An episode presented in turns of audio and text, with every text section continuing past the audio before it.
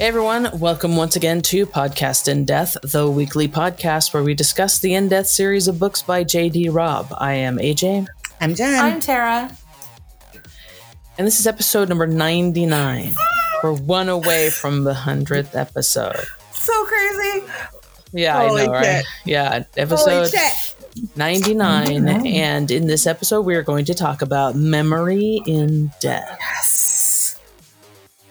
You've been And I don't know, do you do you remember your first your, your like initial impressions of this one? Oh, I do. Before? Um, oh yeah? yeah. Okay, well, why don't you well, tell no, us, Sarah? because Sarah's was, got a story to so tell. I think I've said this before, but like my trajectory of In Death was that I read Born in Death first, or listened to Right. an audiobook, and then um, I recognized the series name and borrowed other audiobooks from people, and this was the second one I listened to. And so I was listening to the series literally backward at that point. Right. And right. was, yeah. But this was the one that I read that I listened to, whatever, second, and was like, yeah, I have to finish this series. I think that Born in Death was wonderful, and I, I think that it definitely solidified things for me. But this was the one after I read Born in Death where I was like, no, I have to start at the beginning. So Yeah. Hmm. um, so that's like my that was my first general impression, and I honestly was shocked to to find how cold I found Eve in Naked after this one Uh-huh. Yeah. because Mhm. I find her Yeah. to be incredibly like you know this is a rough book for her whatever but I Right. I Yeah. I don't think that sure. she's unfeeling or whatever in this book at all. And I'm sure that we'll have that review because we always Oh, do. yeah. Um, no matter how Of nice course. she is, like she could like fucking start knitting sweaters for people and they'd be like, Eve is so cold and rude. but She's only I mean, just rude to true. people. She's never That's done, just done she anything does. nice for anyone. but no, there was just Yeah. something about like I I think it was a good book to start in that wasn't, you know, if it wasn't going to be naked, um, was, you know, yeah, Born was the first one, but this one I was like to go from this one to naked Yeah. was interesting to me and I was like excited to see that progression because I went from such an extreme place and Mhm. I did not realize how much I liked this book until I read it again this time. Yeah. And I feel like that's part of the reason that I quite often will tell people to start with Remember When. Mhm. Yeah, and I think that makes so much sense. because, Because, you know, just because you do see that growth, because you start with Naked, and I mean, Roarke's kind of a dick in that book. Mhm. Eve's very cold in that book. Yeah. And you're just like, why do I like these two? Like, I don't get it. Right. Honestly, without like Feeney and Mavis in the first book, I I feel like there's there's people you're like I really don't care about these people, you know. But we all cared before we got there, so that was the good thing. Yeah. Yeah. And to start with a later book, you're like, okay, I can, they do grow, and that's a good thing. And let's see what Yeah. happens. It's And interesting to, for you to say that, though, that it was so jarring how cold she was in Naked once she read this one. You know, considering the fact that we've had so many reviewers saying that even to this point, she's like Mhm. cold and unfeeling. And you're like, but, which is so ridiculous. or yeah. there's no character growth. Yeah. Are we reading the same fucking series? Yeah. I mean, I, don't think we are. no. I mean, I just We remember are thinking that. I don't know if it's because I was feeling so sad for her in this book. And so she's just in such a different place. Yeah. Or I don't know what Yeah. it was, but I just remember Yeah. having that starting at the beginning. Something about this book said, yes, start at the beginning. And then I did, and I was like, I I can't wait to see how she gets from here to there, you know? To there. Right. Yep. And Yeah. so that sure. was, I think, and that's probably why my thoughts were, wow, she is, she has changed a lot because I love Mhm. the idea Mhm. of, I mean, that's what, that's what I love to read for is like to watch the growth of a character. And I think that's why most people do. That's why we like series. Mhm. But I don't Mhm. know. I was like, yeah, I'm ready to learn the story of how this happened. Which sometimes it Mhm. sucks when you start in the middle of a series and you're like, oh shit, I have to start at the beginning. And then you're like, you miss things. But I didn't feel like I Right. missed Mhm. anything. It was nice that way. So, yay. Yay. Yay. So, um, for me, it was interesting reading this one. A lot, most of them now are interesting for me because I'm, you know, and I'm sure you feel the same way because we're reading for really for context, Mm-hmm. Yeah. you know, instead of just for pleasure like we did, I'm sure the first time we read it and the Right. second time, a third time, whatever. Um, and whenever we get a book and she starts with a what is what seems to be a, a completely unrelated case and then we get to the main case there's always Mm-hmm. something that ties them like this like i always talk about the overarching theme and that Yeah, the theme is yep. carried through even with the ca- the case that doesn't seem like it goes Mm-hmm. to you know and i had a real hard time with this one because i could not find the tie Okay. and there's always because I feel like there's never a time that Nora puts those cases in. She doesn't put them in just like I'm just going to throw something random in. It's Right. always got a purpose. mm-hmm. And I and I had I really struggled with this one trying to figure out what the purpose was for that case Mm-hmm. for this the rest of this storyline. I mean, would it be Yeah. the would it be the family connection? I mean, this is the guy who accidentally on purpose kills his brother. Right? No, Oh, that's- no, that's that's, the- the one that that's the one That's that the one Baxter, Baxter has. somebody. Yeah, no, you're right. Yeah. I don't yeah, I don't know. Um this one is the guy that took Tubbs. the Yeah. that was at a yeah, party. Yeah, I don't know. Yeah. And I wonder I wonder if I mean, I'm sure she didn't, and I'm sure this is just like out of nowhere, but like what if she did that on purpose? Like just to kind of be like, we're not like we're doing not we're not gonna do something that connects, but her being like, we have to start in a fun place because this is gonna get dark. And it does. I don't know, You know, it could have been an, like her yeah. choosing to do the contrast. Like, well, Eve's a homicide cop, so we have to, you know, have a murder, so we have to do whatever we can to make it marginally interesting. But was it? But the but was it a fun place to start? That's I don't I, know. I, I mean, don't it- see I like don't know. I mean, wasn't as dark as the rest no, of it. it wasn't. But but yeah, I don't know that it's right? fun. Well, I don't know because that it's fun it's is the a word it's I a use. murder, so it can't be because they've had yeah, she's had murder. She's had cases where it's been like some silly thing that's happened, and Yeah. Yeah, and that's yeah, I basically don't what know. this was. It was I don't Yeah. know. I mean, m- Death by maybe maybe she wanted. I don't know. Maybe it was like the focus on Peabody as being the lead investigator, and like that. I have no idea. It feels very. I didn't think about that, but you're right. It's it's not how the rest of Yeah. it goes like that. Mhm. yeah, it just seems it just seems Maybe weird. she just really But, had this like um, murder. Like she's like she's like a. I want to throw this into one of my books, and I have to find a place for it. And it's a Christmas book. I don't know. I don't. I mean, I'm not a best-selling writer. I don't know what her methods are. Yeah, She I'm not produces Nora Roberts. I Many have books no a year, and they're all good. So, is. uh, whatever her process is, great. yeah. Yep, you do your thing, Nora. It's all good. Well, the theory that I came up with is it's not really even a theory, but as far as you know, what I thought the theme was because it's a Christmas book. Obviously, I I think the theme is gifts. She's had that before. Yeah. And here, I, here's how I feel like maybe that story ties in because um, at a certain point they are questioning the guy that sold them sold the guy the drugs. Mm, yeah. And um, he says to Peabody that um, he sold the guy a party pack, even gave him a separate stash customized just for him. And Peabody says, customized? And the guy says, a holiday gift. Didn't charge him for it.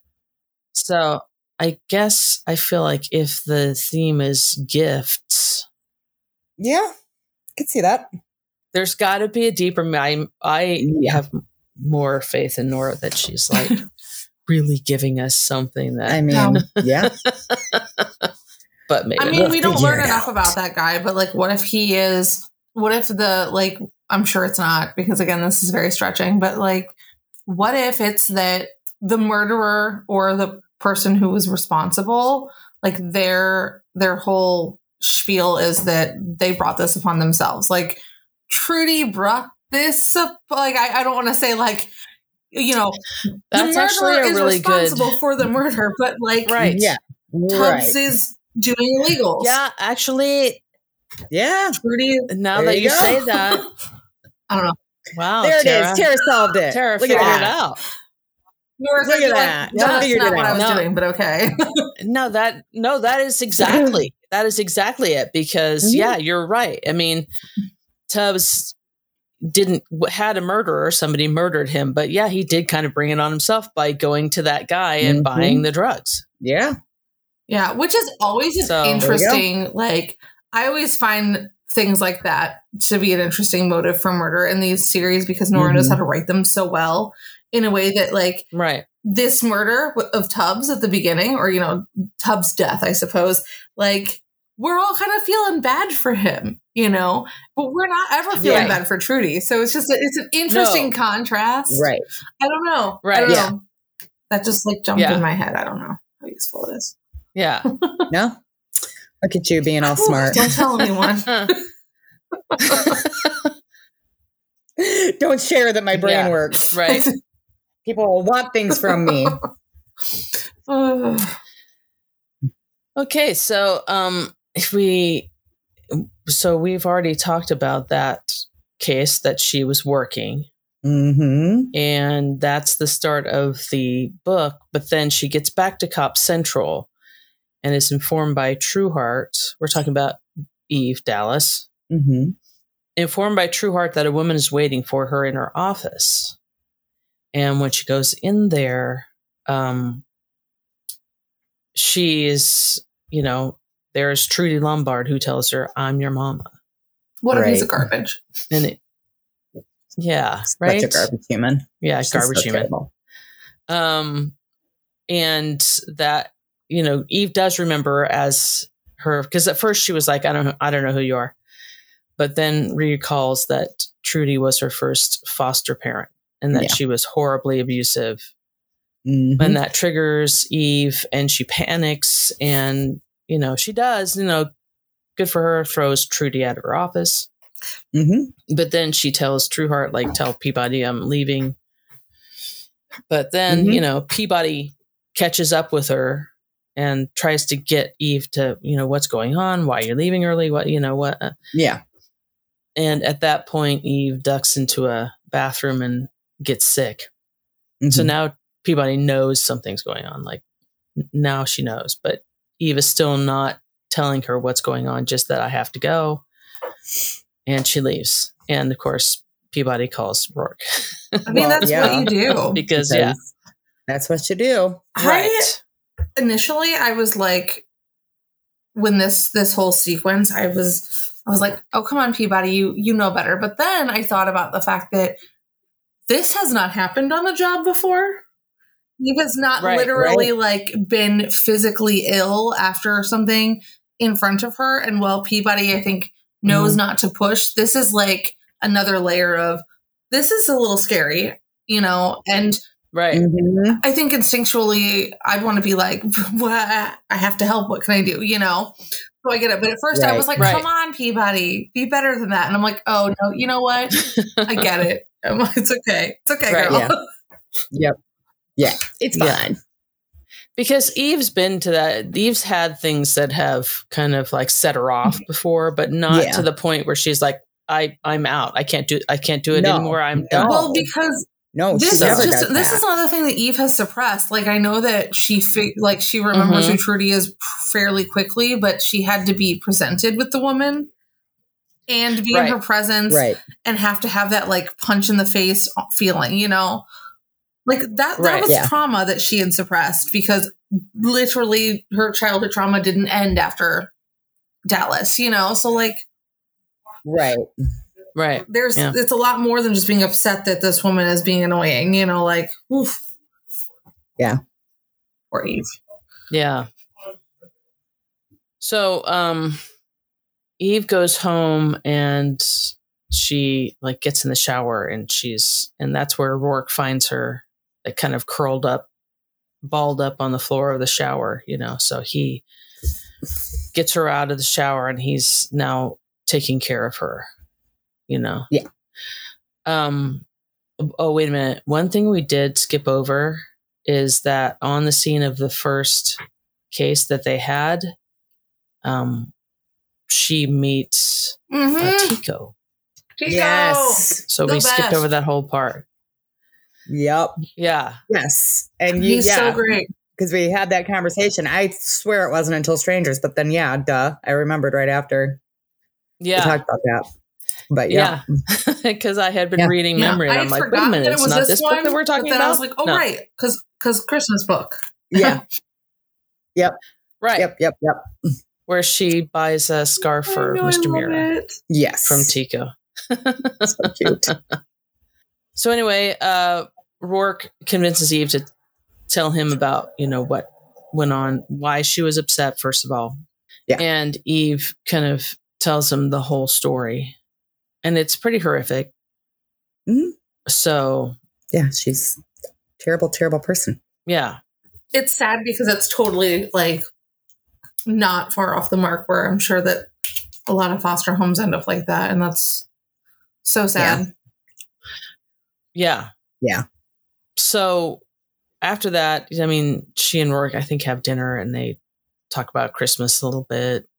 And uh, then Eve, Eve falls asleep. He puts her to bed. And then he goes out, and of course, he looks up Trudy. Information Of course on he Trudy. does. of course he does, because that's what he does. That's Right. our Roarke. Yep. he also um, instructs Somerset to inform him if Trudy ever tries to contact Eve again. So next morning, uh, Eve is feeling better and she goes into work. And the first thing she does is she calls Peabody into her office because she wants to apologize to Peabody. And of course, Peabody, because she's like, you know, do you want some coffee? Let me get some coffee. And Peabody's im- immediately thinking that she's in trouble. I know. She's so cute. She's like, Am I being transferred? right. You know, that's another one though that I was like, Oh haha, that's funny. And I'm like, again, this is all very new still. Like this was a new experience. Like, what if Eve literally is actually pissed that she called Roarke? Like, Right. Yeah. And, you know, but Eve explains to her that there was somebody in the office that is from her past. And, you know, uh, I marked this part because I thought it was interesting. And um, she was saying, uh, she was my first foster mother, loose term on mother. It was a rough patch, and having her come in like that after all this time, I couldn't. And then she stopped and said, No, Eve thought you always could. I didn't handle it, she corrected. mhm. So I don't know. Yes, you know, I guess you always can, but still, I mean, Eve, come on. you know Don't what? You don't always, you don't always have to be at ten thousand percent. Like you're a human who has Yeah. been through some severe trauma. You're and you don't have to always immediately handle something. You, you know, sometimes you can't. I don't know. Sometimes you can't handle true. stuff. So I think Eve's wrong. Sometimes you can't. And I don't blame her for that. So yeah, she apologizes and then she um gets up and finds the candy from her candy stash and shares some with Peabody, kind of kind of as a So nice of her. yeah. Well, you know, I mean, she felt bad about the other day. Yeah. So, so then we switched to Roarke's office, and yes, yeah, the scene that everybody loves. rightfully so. Um, he's in his office, and he is informed by Caro that Trudy has requested a meeting with him. But Caro's like, um, that woman that you told me about, yeah, she's here. you know, because Roarke already Right. knew. Like he, Eve didn't know right away, but Roarke knew. Like, oh yeah, my, I can pretty much guess why this Roarke is not here. an idiot. I feel like Roarke probably No, he spent is not. after he like looked her up was probably like, "Oh, I can't wait! Like, come for me, bitch!" you know, he was probably like ready for this moment. oh yeah, He'd been so Oh, disappointed absolutely. if she hadn't come. Right? yeah. I'm like, no, I needed this. So I made this note. It says he'd bet himself a half mil she'd contact him before noon. Now he went double or nothing. She'd show her hand before he booted her out again. and my I mean, note that I made to myself was do you think he actually bets? Do you think he actually like puts money on it and like, okay, I'm bet myself half mil, and if I'm right, then I give that money to charity, or do you think he, Uh, maybe he does that with his? Like- I mean, knowing Roarke, probably also, you bet yourself. What the hell does that mean? Roarke? extra that way. or is it just a? I mean, it was probably just a phrase that he was using. But then I thought, but but yeah, he's got all this money though, so I mean, yeah, why not do it? yeah, half a mil if she comes in before twelve, then I'll just you know give that to Dochas. Yeah. you know, double or nothing if she, because she did show her hand. He sure did. I mean, yeah, quickly, I mean, just by coming to see Yeah. him, she showed her hand. Honestly, right? Yeah, yeah. it also says she'd sent the money, though if she wasn't brainless, she'd have some idea of the pot on his table. An idea that would be considerably short, come to that, he mused. He may have been legal now, but that didn't mean he felt the need to make public what was in all of his pockets. And my note there was that there's Nora telling us, like, yeah, my initial, like, three billion that I said in Naked Mm-hmm. was in fact not the number because everybody's like three billion, right? He's now. not very, you know. So Nara was like, "Well, oh no, he has more. He definitely and has I'm more. Telling you right here in this book, yeah. Yes. so that was Nora telling us, yes, he does have more. In fact, yeah. Uh, and then he threatens Trudy in a very Spectacularly. Roarke-like way. It's beautiful, and we all love it. Yeah. And you know, I if you were Carol, like what would you be thinking at this point? Like I mean, she was Like- thinking that, you know, she's glad that because he says Yeah. you're a treasure, Carol, and, and it says she thought that as the door closed behind him, that at moments like this she was pleased he thought so. Because Yep. she's like, uh, this is a guy I don't want to be on the wrong side of. right. No. I think I think Hero is constantly reminded that she is on the right side of Roarke, and that's a good place to be. Right. Yeah. Yeah. Yeah.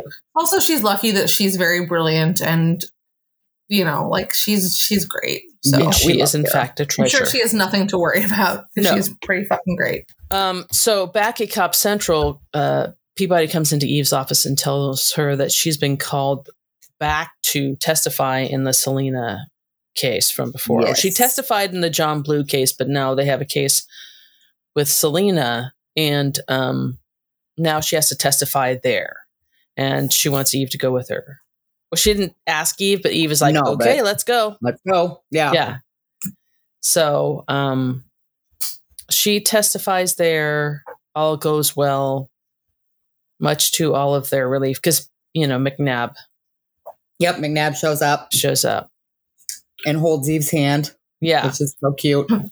Aw.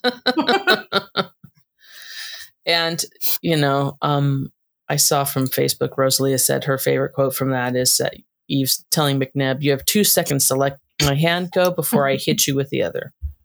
yep. right. Love it. So It's so interesting because like why did Nora choose to put that in there?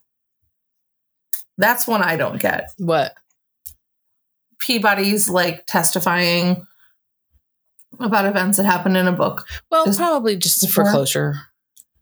I mean, Yeah. Because she was called as a victim, right. not as and we have to see cop. that Peabody Yeah. is strong enough to go in there and say, Yeah. What she has I to guess I guess I was just like it just feels like there when I when I you know read it the second time after I went through the whole series it made me go, well, why don't we get that in other cases? I guess, you know, Yeah. but But I have a feeling that it's because because they she was called as a victim.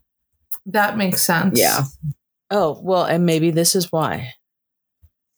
Uh, because it, it, you know, it shows a little bit of her testimony, her getting questioned Mhm. and all that. Yeah.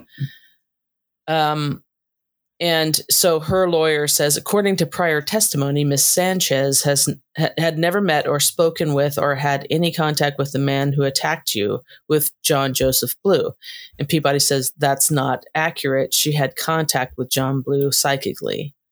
And the lawyer says, I would qualify the word contact. Ms. Sanchez had observed through her gift, which is the theme of this book, Mm. Yeah. violent murders committed by one John Joseph Blue, blah blah. It's it's them saying like, yeah, but you know, she had she has a gift, and Peabody basically coming back and saying, Fuck her gift. yeah, fuck her gift, essentially, yeah. I mean, honestly, She didn't Yeah. do anything with it. She saw all this stuff and she said nothing, and she just Yeah. let it go. Yeah. Yeah. so that she could cover up her own murder. So yeah. you know, yeah, that's, that's also more garbage. Maybe that's just the the theme of it. Garbage people. I'm just kidding. Remind, we're like we're bringing back this garbage person. No, just That's kidding. the, yep. That's the other theme. Garbage people. garbage Woof. people. Woof, though. Talk about trauma. Like Peabody having to literally tell that story twice in two different trials. Yeah, yeah. So another random thing that happens is they go outside and they're um talking to Nadine. Nadine's interviewing them, and uh, Eve sees some guy snatching somebody's purse, and she chases after him. So there's a whole chase scene where Eve chases the guy down and gets the purse. Um, fun.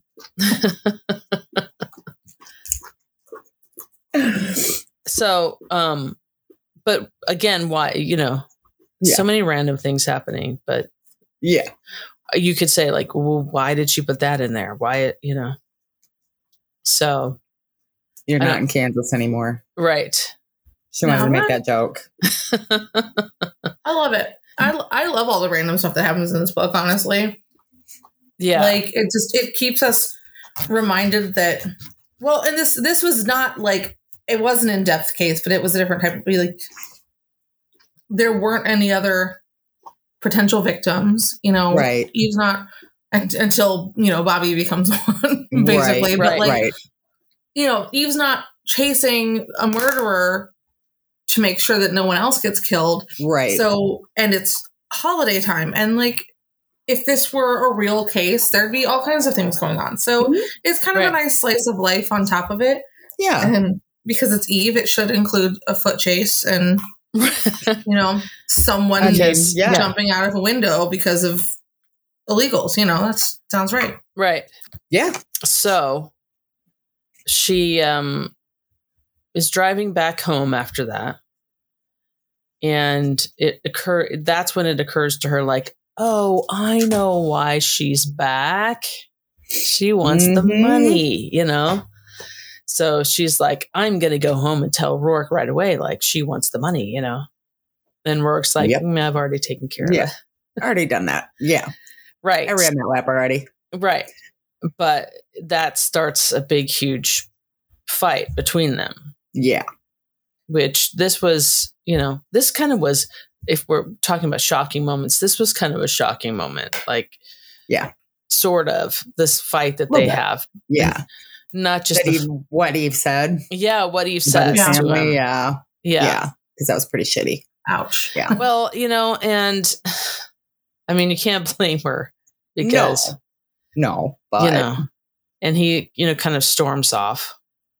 Yeah. He goes to the gym to cool off, and she goes to her office and, you know, right away starts thinking, like, oh, I screwed that one Yeah. up, yeah. you know. Yep. 'Cause- and, I just find it interesting because it, it says um, she'd attacked the one person who full, fully understood her, who knew everything she kept bottled inside, attacked him because of that, she realized. Mira would probably give her a big gold star for reaching that unhappy conclusion. So she was a bitch. It wasn't as if she hadn't made full disclosure before the IDs. He'd know he'd known what he was getting. Damn it, she wasn't going to apologize for it. But she sat, drumming her fingers on her knee, and the scene in the parlor began to play back in her head. She closed her eyes as her stomach sank and twisted. Oh God, what have I done? Oh. So she goes down there. Well, you know, because we've had people before. It's like, how come it's always Rourke? How come it's never Eve? Like, you know, Yeah. it is. And here's an Yeah. example of it: Eve going to Yeah. Rourke and saying, like, I realize that I was wrong, Yeah. yeah. and I'm sorry. Yep. And she even learns the Irish for um, I'm sorry, and says Yes. it to him. Though apparently she mangled it. So yeah, Yeah, but it was a touching scene. it was very and he sweet. does say like you know if if roles were reversed, I might feel exactly the same way that you did. So Yeah. Yep. you know they talk about everything and eve tells him that she wants to the next morning go see trudy and actually like confront her and you know all of that Yeah. so then um we switch to trudy and she's basically made herself a little um sap with some credits and a sock and she's beating herself up with it you know basically with the idea that she's going to tell everybody that even roarke did it and that's how she's going to get her money Bitch. right you know and in that way roarke kind of a little bit underestimated her Yeah, a little bit. because he Oh, yeah. figured that she would just Yeah. there's nobody that would come back at me after that You would who think. would come after scary roarke after that but I mean, she was dirt stupid. yeah she, yeah she was Like, dirt stupid real. and greedy Yeah. Yeah. she's like i'm not giving up this is the most money i have you know come in well, and contact she is with cunning because cunning does not mean smart. right No, you're right. And yeah, it's a good balance of her being just completely unaware of what kind of tra- like what kind of world she'd be stepping into trying to do that, Right. hmm and greediness, and yeah, Mm-hmm. Yeah. what a dumb bitch. What a dumb bitch. Exactly. I said what I said. yeah No, you're not yeah wrong. no yeah you're you're fine Nope. So What a dumb bitch. um so that evening that's when they have their christmas party. Yes. and they don't really this doesn't really say much about the christmas party only that they had it and it talks about mavis being there. We see it we have a scene with mavis. Well, we had we had Eve supervising the to make up for oh that's an asshole. right you yeah had to. yeah That's pretty Which great. I, I love that scene. I think it's so Mhm. funny. yeah She's just yelling at the vendors and and he's like oh, you know because it's roarke he's saying Yeah. like he's finding himself aroused by it you know of course, because you know that's what he does. yeah i mean there's not much that eve does that doesn't arouse him let's be honest I mean, no, not at all.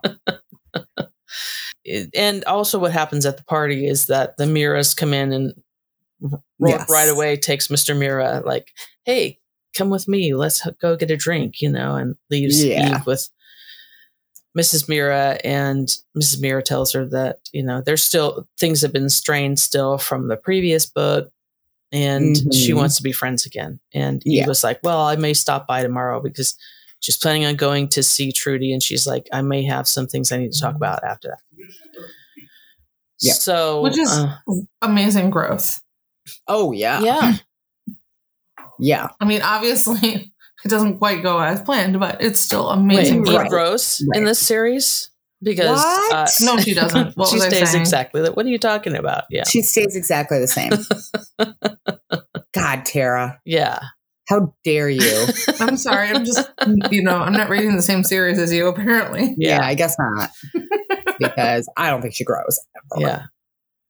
So, um, so Eve sleeps in late, and you know she and Roarke chat in the morning, and then they both they leave for Trudy's hotel.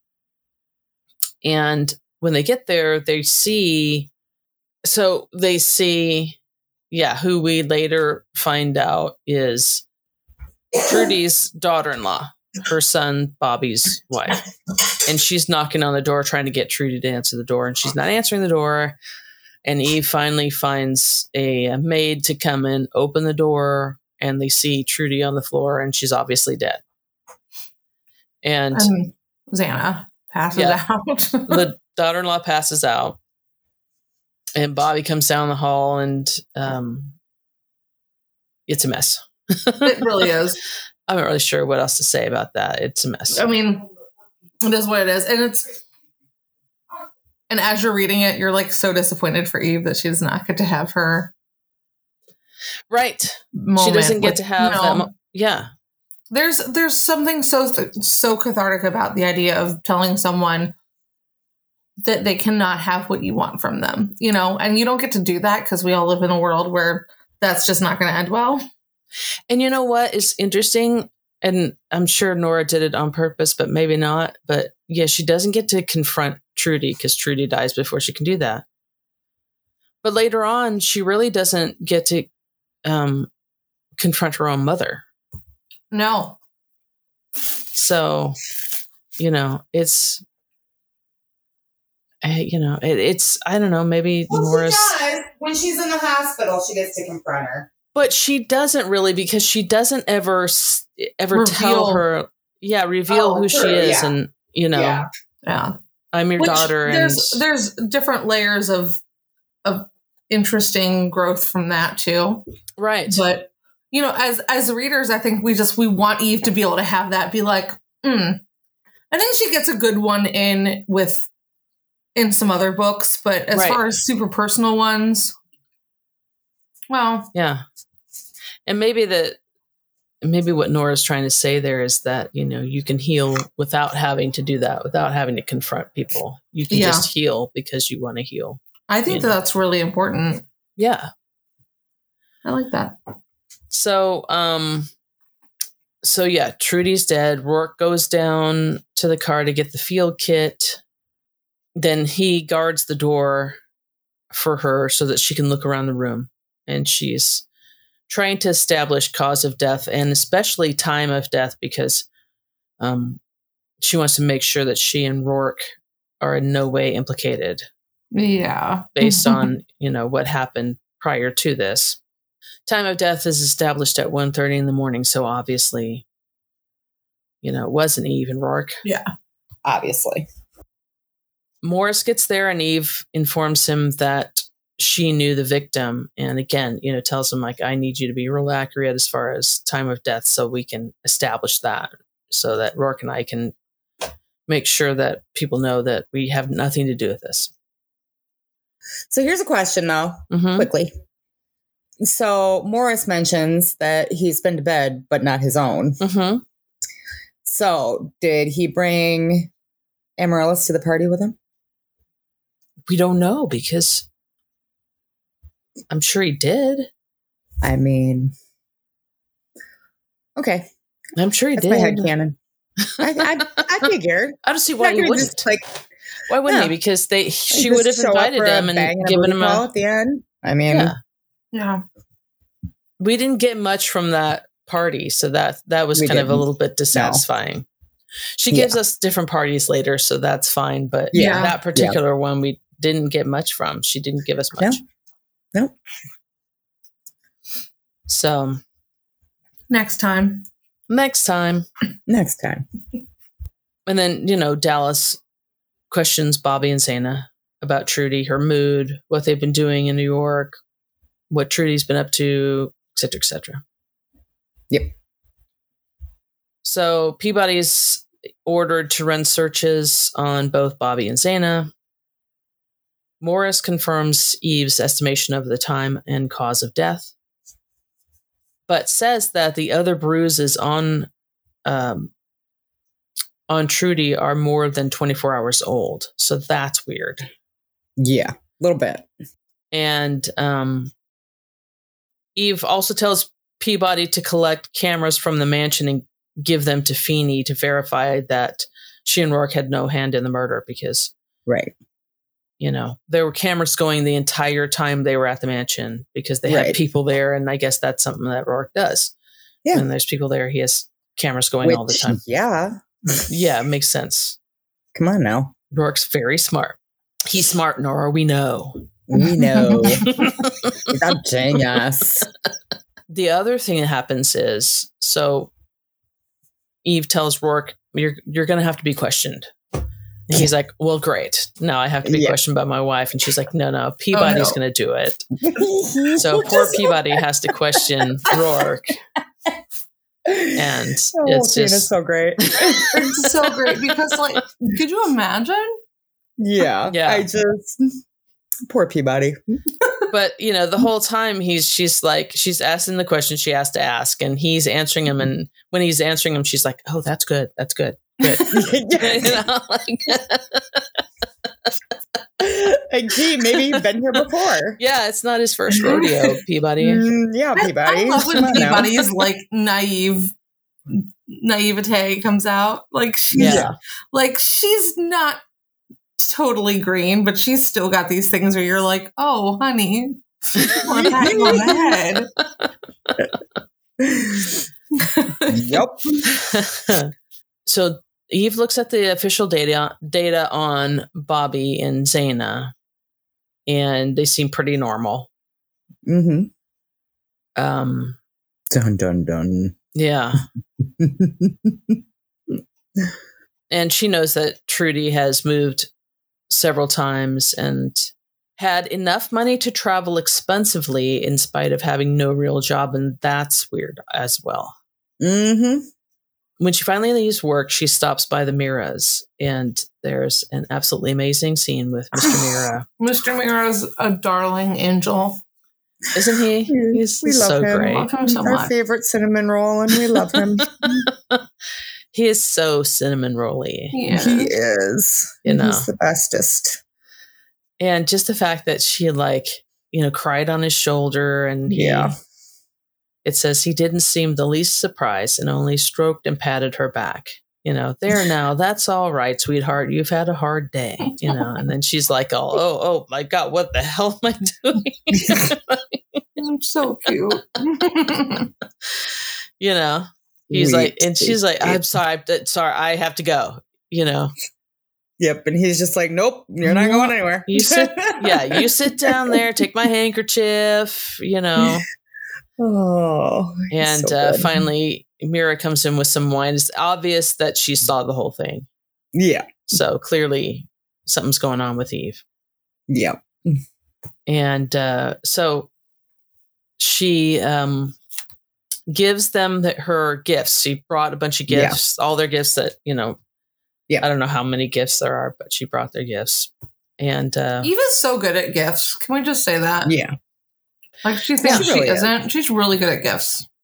She really is. Yeah. yeah, so gives Mister Mira his uh, scarf that he's very excited about, Yeah. and he decides to go and take a walk with his scarf, and you know leave them alone. And then she gives Oh, Mrs. Mira a uh, a teapot. because she likes tea. Well, it's so cute. it's just so cute. right so again when you're when we're talking about theme eve's telling her about trudy and at a certain point mira says you overcame people like her because she says you know i was just thinking like if i had a mr mira in my life maybe things would have turned out so much differently for me you know Mhm. and Mira says, um, You didn't have a Dennis Mira, bless him. You didn't have the simplicity of home and family. You had obstacles and pain and horrors, and you overcame them. That's your gift, Eve, and your burden. Such a But- lovely scene. Mhm. Goes with so. the theme of gifts. Mhm. And and also you could think of it as that's a gift that Eve got that apparently Zana didn't. Yeah. You know? Um and something about they're talking about Trudy and Eve says she played the system, figured the ins and outs. I think, well, you're the head doctor, but I think she believed her own bullshit. You have to believe the lie to live it, to make others see you in the way you need to be seen. And I was like, hmm, is that a little bit of Zana foreshadowing as the Maybe. killer? Oh yeah. Maybe. Yeah. Yeah.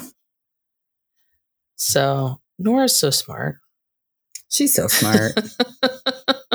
Just like Roarke. Good job, Nora. right after that, there's a part where I was like, oof, you know, when she says, she says to Mira, she made me feel afraid, sick with fear, as if just by being there, she could drag me back.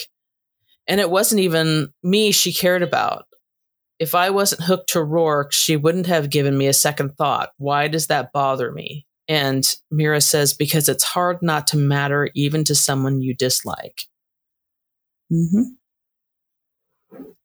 And I was like, oof, why that's No, it's one of my favorite Yeah. Mira Eve scenes in the whole series. Yeah. Mm-hmm. Yeah, it's a really good one.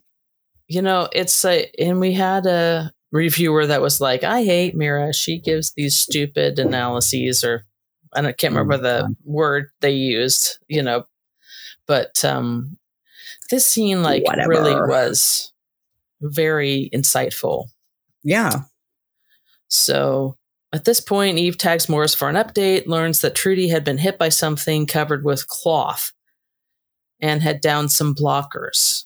She discusses this with Roarke, and they come to the conclusion that Trudy had hit herself. And now Dallas says, I want to see the recording of Trudy's time, you know, in your office. And, Mhm. you know, he's showing her not that part of it. He's just showing her, like, well, here she is entering, and here she is exiting. There it is. That's all. and I and you know she it's like and there was fear Eve noted a hint of wildness in the eyes a jerkiness to the walk that was nearly a trot she was a bit annoyed Roarke said with a wide wide grin you're like Roarke you're such a dick Such a dick. I mean we love you It's for fine. being a dick in this particular circumstance but we really do. But yeah, he's such a dick. Yeah. And he, he was unharmed, you see. And where she went from there, I couldn't say. Um, but Eve's like, I need to see the recording inside the office. And Roarke is refusing. He's saying, like, if you really, if it comes to that and you really need it, I'll show it to you, but I don't want to, you know. But she finally convinces him to show her. Mm-hmm. And um, then Bobby contacts her and says they want to change hotels. I can't really blame Eve- him I think that. they have, yeah, No. they have this not at all. whole discussion about how Eve doesn't feel anything. Mm-hmm. He's she's not feeling. She's she was telling him like even no matter who it is, I normally can work up some kind of feeling, Yeah. pity at least. Yeah. And she she says I can't in this case. Yeah. And then Bobby calls and says, you know, I, I we need it. We need to move because I can't be here knowing, you know, what happened. I can't be here with this. And she asked Roarke if he could find them anything. And Roarke said, yeah. And tells Bobby, you know, just hang on until we can get you something tomorrow. Yeah. And after that conversation, Roarke goes to her and says, you have pity enough. Mm-hmm. But also, he says to her, like, well, you know, you don't have to feel anything. Can't you just do it because you're just curious? You want to know, like curiosity? And she was like, yeah, I guess I can work with that. Yeah. She goes, I think this is when they go to the hotel. She meets Peabody there, and Peabody's pissed off at McNab because they're having an argument about McNab wants to go back to Scotland. And he, and Peabody's all like, you know, Ugh. feeling insecure and I'm gonna arguing with him. her over- during this argument. I'm sorry. I'm so team McNab for this one. I have to agree with you there. I'm more like I'm just more team. I want Eve to tell her to stop in a less in more of a way that's actually going to make her stop. Like Eve never actually successfully is like, we can't do this right now. She Yeah. she there's something about it when Peabody has like a McNab meltdown.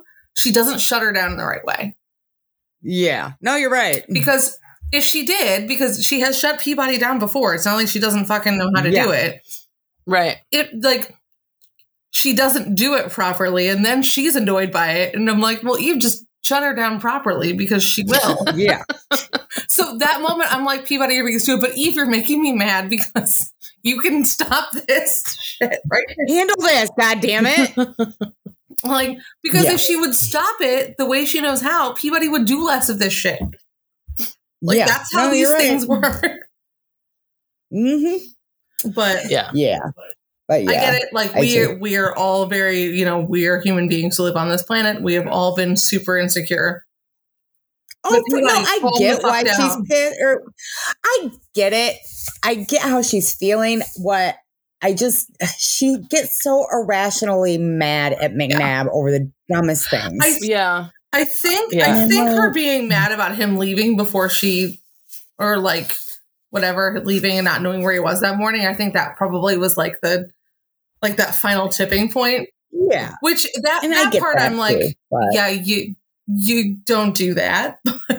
Yeah. but calm the fuck down, But please. yeah, It's okay. exactly. Then they're both so fucking stupid because you know Yeah. there was no reason for it. No, no. It was a dumb fight. But you know Dumb what? fight. That's what that's what couples do. Yeah. Oh no. Like agreed. even Roarke, But, they excuse they be having some dumb fights too. um. Yeah. Yeah.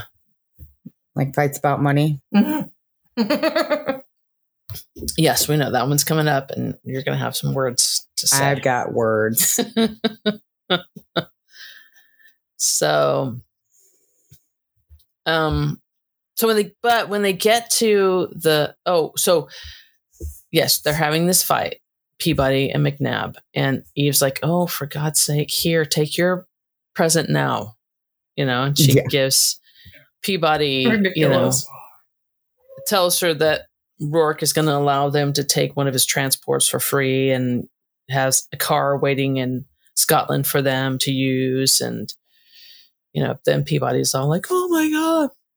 Because, you know, Eve's good about gi- giving gifts. Like, Yeah. Eve is so good at gifts. yeah. She really is. But then she sits there and goes like, well, it's Roarke. And Roarke's like, "Mm, no, no. I did what you told me to say to do. You came up with the idea. So, Yeah. Um,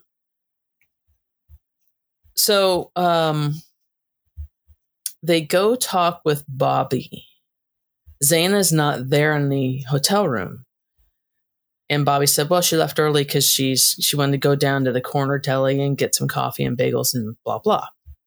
But she hadn't come back yet. And when she finally comes back, she gives him the story about, "Oh, I was abducted by Trudy's partner in crime, and they're you know." Right. And that's when I'm sure, because everybody else did, that's when Eve was like, mm, Mm. Mm. you know, because I think that was the point where I, I don't know about you guys, but I, Oh yeah. I'm, Oh yeah. yeah. that was the point where Oh, I'm like, yeah. "Hmm, that's a little bit sus. Yeah. Yeah. A little bit. Yeah.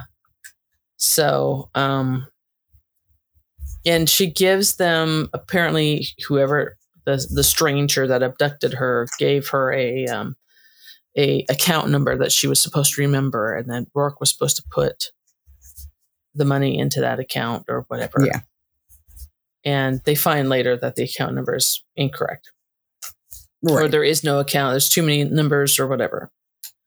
So, um, so even Peabody then go to the morgue to get an update from Morris. Uh, from the information they get from Morris, Eve realizes that Trudy beat herself up before she was murdered, most likely to pin it on Eve and or Roarke. Ugh, Mhm. she's the worst. Even Peabody split up. Peabody goes to EDD to tell McNab about Eve's present, and then they have makeup sex, and you're like, really? Stop doing that on the job. Stop Yeah, doing that's that okay. at work, in y'all. the break room. That's gross. Is People that have to go in thing there that and eat their happens in food. jobs? Like, do people actually have time to do that kind of shit? If you I- believe TV shows, and Right. I mean, I, But- I, I've never had sex at work, So, so I did hear a um a story one time from the janitor at my the last place I worked at, where Mhm. he said um it was end of day and he was like going around doing whatever he had to do his last rounds of you know or no Mhm. he was going out to his car that's what it was end of day he was going out to his car and there was a car still in the parking lot and um he noticed it was two people basically getting it on and it was one of them was married and he was like um you know Oops. and, and yeah i don't i can't remember if he said he said something or they saw him and i, I don't know Oh But wow. he said yeah Hmm.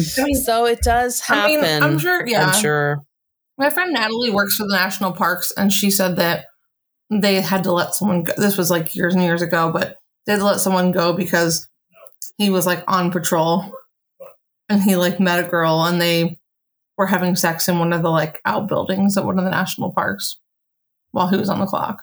And I was like, Mm. at least Yeah. they did it there where like no one was going to find him. and not a break bear. room where people have to come and Yeah. eat their Right? lunch later Come on, guys. Yeah. Yeah. Use a storage closet or something. Right? You already know how to have do that. before. It's fine. Done Yeah. this before. Does Somerset have to come there and with his black light and He, Lysol? he needs his black light. Does he have to come there Somerset too? black light needs to be Like, come on. brought down to Cop Stop. Central because No, it do not. Because you know what? If Peabody and McNab, who are probably like one of the like hottest couples at Central, are getting away with this or like doing this, you know other people are because it's fiction. Somerset doesn't want that kind of trauma in his life. He does not. No. No, you're right. Yeah. He's got enough trauma from even Like- doing it all the time. He's just like, fuck these two. Right. I'm done. Because at this point, you know, okay, if they're doing it, then they are not the only people doing it in, in the building now. No. Yeah. Oh my god. Yeah. Stop doing that. Yeah. Just Just stop stop. it. Please Just stop. So, um, Eve gets called Whitney's office, so she brings him up to date on the case, and he's really kind of like, "How come I'm just now like learning about this case? You didn't tell me earlier." And they have a discussion about like Eve is kind of personally involved, and should she be on the case? And you know, but of course he like lets her go. Yeah. because she's Eve. Yeah. Um, then Peabody and Eve go to interview the owner of the bar, which Zana had been taken to, according to her, because Eve was saying like maybe this guy's involved, and um, but it was clear that he was not involved. Right. So then they meet Nadine for lunch, and she tells them about her new show now Yay, that she got because of the Icove case. And this is when Eve says, she says to Eve, We'll talk about the Icove case. And Eve's like, Hasn't that horse been beaten dead yet? you have no idea. You have no idea. You idea. are not even ready, Yes. ma'am. it has it has just begun. yep. You have no idea. That horse has just been born.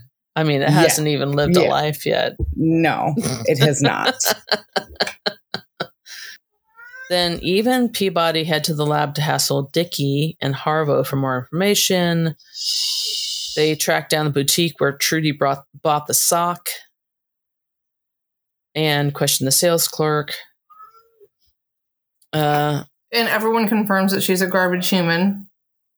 right. Mhm. Yeah, because she was arguing about the price of the socks. Of and they were like, you know, she wanted them on sale, even though she only wanted one and Right. she had to buy three to get the price. I don't know, something Listen, like that. bitch, if you're going to get this like- money from Roarke, you can afford to spend more money on socks. Yeah, she's a total Right? Karen. But that's one of the things Eve says. Like, you know, she was so such a skinflint. But on certain things she would spend money. Like she even said at some point that she realized that Trudy had had work done, yeah. you know, had had plastic surgery. So she spent her money on that. But, you know, Eve Yeah. remembers her being Pay very for it with socks, apparently. right. Yeah. Some people are like that. It's weird. Yeah. They really So are. annoying. Yeah. um, Eve works in her office for a while, and then she has a flashback about her time with Trudy and about when a boy in the neighborhood offered to let Eve ride his airboard. And Trudy caught them, and the boy called Trudy an old bitch. Then later, Eve saw Trudy bang up her own car and spray paint old bitch on it. And then Trudy called the police and told them the boy did it. Yep. Garbage human. the reason that that's brought up is because later on Eve goes home and she's feeling depressed. And it's saying that she doesn't even really know where this feeling is coming from. It's not her normal feeling that she feels for somebody, you know, she's just not feeling herself. She's depressed and and sad. Mhm. And it doesn't have anything to do with Trudy necessarily. Um and she tells Roarke about her flashback.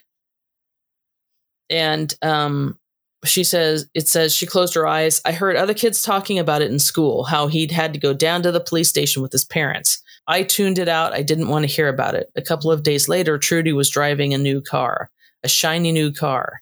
I ran away not long after. I took off i couldn't stand being there with her i couldn't stand being there seeing that house across the street and then it says she stared up at the dark window above her head i didn't realize until today that that's the root of why I ran. I couldn't stand being there with what she'd done and what I hadn't. He'd given me the best moment of my life and he was in trouble. I didn't do anything to help him. I didn't say anything about what she did. I just let that kid take the rap. And um, Roarke offers to find the kid so Eve can see that he's okay. I know. I love that. He's a kingpin, crime lord. No, come on. No, he's That's not. very sad. I would not, if that ended up, you know, can Being you true. imagine how? He'd be very mad. Eve- yeah. yeah. yeah, I like to think Um, that that kid like grew up to be just like a valedictorian or like a, a well, you know, like a very Yeah. successful Yeah. young man, and now he's has a very successful life, and he He's doesn't even lawyer now. remember Protects people from Trudy. Yeah. People like Trudy. maybe. because I don't like thinking of her being able to hurt more people, not just the girls she fostered. Yeah. Yeah. But this is establishing this is kind of her MO. Mhm. Like she Yeah. Does shit Ugh. like this to get money. It's from like, well, people. that's not shocking to the Mhm. rest of us. No. Yeah,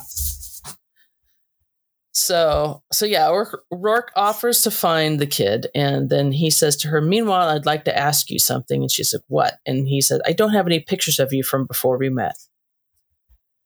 And um, so he wants a picture of Eve Which is so cute. from you know. And he cute. says, you know, and she says that's pretty sappy, and he says guilty. And if you come across any photos of yourself at oh around eighteen, scantily clad, so much the better. She's like, perv. And he's Yep. like, again, guilty. yep. We know. Yeah. We're well So- aware. Later on, that's uh, that's when Eve starts to track down all of these uh, foster kids that Trudy had fostered, and he, she finds out that Trudy had been blackmailing several of them Because, Because garbage. because she's a garbage also, human. the people that she's blackmailed, like not all of them. Well, none of them have wealth, like even Roarke, obviously. But right. Right. ugh, terrible. Yeah. You know, but she's, you know, saying she's going to expose them. One of them's a teacher, and Trudy's saying, you know, I'm going to tell Yeah. the school board about your past unless you give me money. And it's just like, it's horrible. Yep. Right? You know, teachers don't have anything. Yeah. Right. It's interesting how every once in a while, uh, Nora will give you, give us one of these victims where it's like, you can't feel bad. Nothing. Like, yeah. No. Which No. is what Eve is feeling like, uh, you know, Yeah. and a little bit No. of, yeah, I'm, I guess I'm glad she's dead, but not really. Yeah. She Um, deserved it. she she kind of did deserve it and it's hard Yeah. so um then roarke uh, you know the next morning tells eve about some financial data he found on trudy at cop central eve assigns various duties to her team asks Feeney to get her a recording device so she can plant it on bobby and zana and Feeney's depressed because he ha- he his wife has ordered him to wear a suit for Christmas dinner. it's so great. Not very happy It's- about that. Oh, poor Beanie. Like, you know what? To be fair, I didn't grow up with Christmas, so my opinion doesn't matter. But like Christmas, you don't want to dress up when you're having dinner with a bunch of people at your house, do you? Like when you go to Um, church, dress no. up, I guess. But we never yeah we never really dressed up like in in suits and yeah my dad did never put a suit on when he went to church maybe i I don't know. I don't know. I just feel like when I I'm having out dinner, unless I'm out at a fancy restaurant, I do not want to be in anything nice. yeah definitely not when we're having dinner although you know sometimes like for christmas you get a um a christmas outfit so you'd wear that just because you get it you have a fancy christmas Right. outfit Well, you wear that to like because you or wanted to wear your christmas outfit yeah I don't know. That's me. so we would dress up for church not dress up but you know yeah you'd put your fancy christmas outfit on for church that morning Yeah. but not for dinner that night Well, we always so on Christmas Eve around here, we always um we have dinner before we go to church.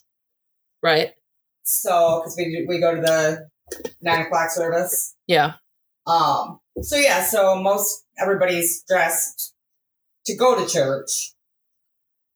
And then, you know, so we eat first and grandma usually comes over, so we have to Yeah.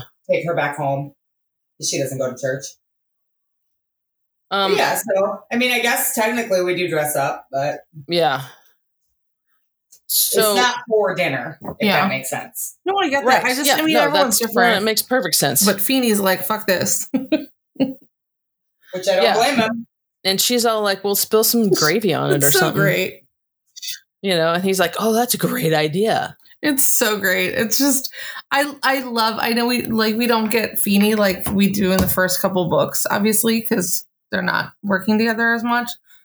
But every moment with Feeney is like a joy for me. Feeney and Eve are a great duo. So Feeney now has an amazing plan, thanks to Eve. She really comes through. Right. And so um then she's telling then she goes, you know, to Mira for an update, gets updates from Feeney and Peabody, and she tells Baxter she's gonna have him following the Lombards once she plants the uh recording devices on them. Yes. Then she goes to the hotel, talks with Bobby for a bit, tells him to go, you know, get Zana, and while he's gone, he she plants the recording devices. Very smooth, Eve. yeah. Very smooth. and then um, Baxter and Peabody are going to follow them, and she and Baxter and Trueheart, sorry, are going to follow Yeah. them, and then she and Peabody goes back to Trudy's room Right. to look around. Oh Um, yes, and then and the exploration and the under and the learning of the didn't didn't she do something like this in another book where she was like oh you can get from one balcony to the other right, that was in yeah, reunion right Reunion, Okay. yeah. yeah, yeah, Yeah. Um, prior to that, though, before they even get into the um into the room, they're confronted by two I love tourists, them. and I, I love that whole scene too. i love Yeah. where them. the guy's like she's like no it's not really a good time larry because Fucking he's like got his Larry. camera kids are gonna it, the kids are gonna love this you know and she's like what are you 12 put that thing down go back to your room before i arrest you for being dirt stupid and he's like great great keep going larry she's like, has "Jesus an Christ, where amazing do video from his from?" vacation now right?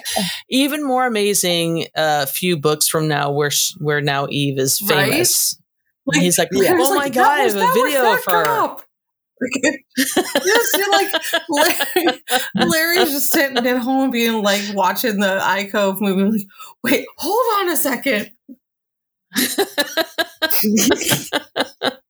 Kids, remember that video I And they're had when, I, yes, when you we came to back from New eighteen York? thousand times. It's like, no, no, Right. look, look, look. Yeah. Yeah. My God. These kids are gonna Yes. burn that fucking film. Right? Yeah. Right? No, they're going to put it on YouTube or the equivalent in Eve's world and make a I mean- ton of money. Uh, honestly, like, wouldn't you? Yeah. Absolutely. I mean, yeah. yeah. I'm just saying. So even Peabody go through the room. Baxter and Trueheart are following Bobby and Zana uh, when Bobby is pushed in front of a cab and is rushed to the hospital. yeah, it's a bad day. Um, yeah. Eve arrives at the hospital and is approached immediately by a drunk Santa who shows her his candy cane painted dick. Which is fun for someone. it's a nice little holiday moment, you know. In case you forgot this was a you holiday know. book. Uh, Uh, he just had a little present for her because the theme of the book is gifts. So I mean, yeah. yeah. Um. So Eve questions Zana about the incident, and then when Bobby regains consciousness, she questions him too. Um. Eve takes Zana back to her hotel room, then stops by Central, and she and Baxter talk about the incident, and Baxter is blaming himself. I know. You're like, Baxter, no, dude. Nope. Well, I feel bad for him because he's like, you know, I I must be off or something because I I missed the, you know, I usually am, you know, Yeah. I'm usually on and I didn't nothing was he wasn't feeling anything before the incident. Right. Yeah. So they're going out to dinner, I Oh, think. that's right. What's Yeah, the dinner. Right. Yeah. After leaving Central, Eve meets Roarke for Mhm. dinner. They discuss the case and Christmas. Yes. Back at home, they run some more searches. Eve thinks Santa is the murderer, but she's afraid that her connection to Trudy and Bobby makes her biased. Yeah. She thinks she's a It's sissy. okay. You, are right. Right. so she she wanted to get some information on Zana or find in- you know any kind of information, and Roarke's like, um, I can get the information faster than you. Uh, you know, let me let me have your chair, and why don't you deal with the dishes? And um, then he said coffee'd be nice too, and she's like, "You're on thin ice." And then Roarke's like, and a cookie, because you ate most of my gelato. And she says she did not, but then she thinks later, like, yeah, she did. But then Yeah, she she gets the coffee and she finds the tiniest cookie she could possibly find, like a micro cookie. And she puts it on a plate and gives it to him. Like, I love that scene. it's so great. yeah. He's like, that's cold, Eve, even for you. And she's like, I know, and fun too. oh, it's just so, so So- great. The banter is great. Oh my God. Yeah. So they decide to take a swim and then turn in for the night. Um, so next morning is Christmas Eve, and she goes into work. Roarke gives her like an all terrain or something because it's Yeah. snowing. Um, she goes into EDD, and that's when Feeney tells her that the numbers, the numbers that Zana gave her for like an account, quote unquote, are they don't match any account number. And that's when Eve's like, I think she made up the entire episode. Mhm. And Feeney and Eve discuss the case. And Eve gives Feeney his present, which is a big thing of coffee that he can put in his auto chef. And he's Aw. Very thrilled for that. It's a good day Yeah. for him. Yeah. I mean, It is. that's a true gift, you know? Mm-hmm. mm-hmm. Yes, the theme of this book, as you know, is It gifts. It In is. fact. we say Eve heads to Mira's office next and requests that Mira goes with her to the hotel to talk to Zana so Mira can get kind of a, a feel for Zana and whether or not she's being truthful. Mm-hmm. At the hotel, Mira talks to Zana about the week's events after she tells Eve that Zana's reactions were very normal, but Eve still decides to keep her on top of her list of suspects. which is correct. Good job, Eve. Right. I love that she thinks of having Mira with her though, because like I don't know. I just after the last book, like getting to see them kind of work a little bit together just makes me happy. Mm-hmm. Uh, Eve goes to see Bobby in the hospital and then comes home for her Christmas date with Roarke. Mm-hmm. Um, and Somerset is there, but he makes himself scarce pretty quick. He knows Yeah. better. Yeah, because he knows they're going to do the thing in the parlor. gonna do There, thing. the thing. Yeah. Somerset's like, ah, here we go. Mm-hmm. Here Gotta we go. go. Gotta Yeah, leave now. We gotta go get the black light ready. Right. He's going out with friends. He'll do the black light thing later. Right. Yeah. A Christmas gift to himself, he's hired someone else to do the black light. right. That's you know, I wouldn't blame him one bit. Right? Roarke's hired somebody. Um. So yeah, so then this is when Eve and Roarke exchange their gifts, and there's some pretty, you know, Yeah. pretty cool and thoughtful gifts there. yeah Um, I I love the part where Roarke gives Eve the magnifying glass, and she's like so, you know, fascinated with it. She's like Yeah. looking at him through it, and like that's it's so great, you know. Yeah. Yeah, he gives he gives her um the diamonds from The the, 47th. Street Heights. Mhm. She's like, She oh, gives him fucking the- course. Yeah, I mean, She- yeah. She gives him the universe according to Roarke uh, game the that she video worked on game. with me. Like, I I want to play this Yeah. video game. right? Right? Yeah, that'd be really cool. Um, she also gives him a picture of herself from her academy days, which is really sweet. It's a great moment. Yes. Yeah, that's also great. Um, I think this is when Eve has the not necessarily a nightmare, but she has a like a weird dream It is a weird Yes. dream. where where all of these you know women that you know Zane uh, uh Trudy has was had fostered and was blackmailing or you know at a party and then later on they beat her up and you know Yeah. Yeah, it's a pretty weird dream. It's a weird dream and she tells Roarke like he said oh you have a nightmare you had a nightmare and she's like not really it's just weird It was so really weird. That's good because usually she has these horrific nightmares, and her her father was there, and it, it still wasn't a nightmare for her where she felt like Right. you know threatened or anything like that. She just felt irritated or angry, you know. Yeah. Um. So over breakfast, they discussed the nightmare and why thinks that Zana is the murderer. Um, and she's going to ask Roarke to um, take the recording that they have of you know when Baxter and Trueheart followed Zana and Bobby. Take take that recording to a lab, his secret you know recording lab that he has in the house because he has everything else. Well, the Well, house yeah. and um like isolate different parts of it so she could hear it and um Which i really sense. like yeah but it's you know it's like christmas day and she's asking him to do work I mean, again, that makes Right. sense. um so Oh. uh to make it up to him she tells him that she'll play his new game in holo mode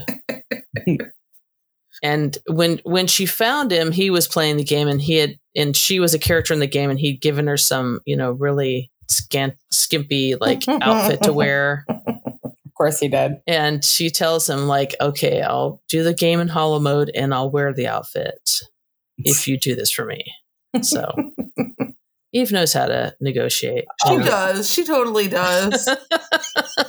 like, yeah you know, it's Roarke. Roarke is playing the game. He can do whatever he wants. Yep. right Also, he's Roarke. He can do whatever he wants. Right.